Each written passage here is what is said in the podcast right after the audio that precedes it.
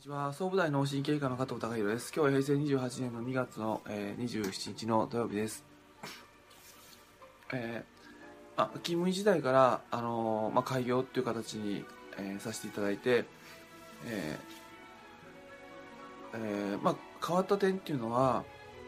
まあ、人と向き合う時間がすごく増えたなっていうことです。で、まあ、もちろん自分自身と向き合う時間、えー、っていうのも増えましたしえー、朝から晩まで、まあ、患者さん、まあ、お一人お一人の、まあ、1回の時間っていうのは1回診察の時間っていうのは、まあ、そんな長いわけではないんですが、あのー、まあ、継続的に、まあ、何年もあの向き合いさせていただいて、えー、話させていただいて、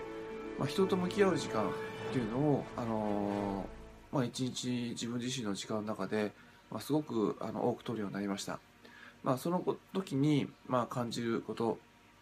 で、えーまあ、僕自身、あのあるいはその人が無意識に、まあ、ちょっと思ってしまっていることっていうのはあの、まあ、年齢を重ねれば重ねるほど、えーまあ、自分自身、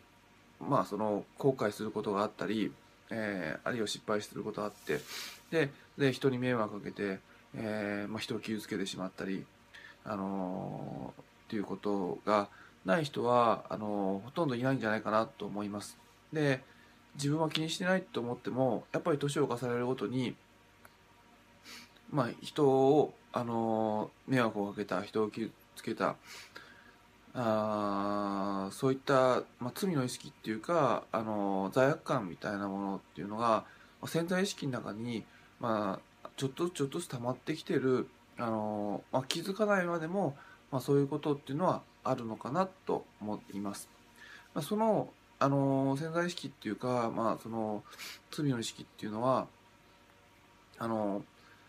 えー、まあ本当を言えば自分はもっともっと健康で、まあ、気持ちよくなれて日々、えー、すごく楽しく、まあ、生活できる、え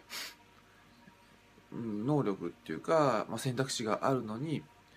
私はそういう価値がないえ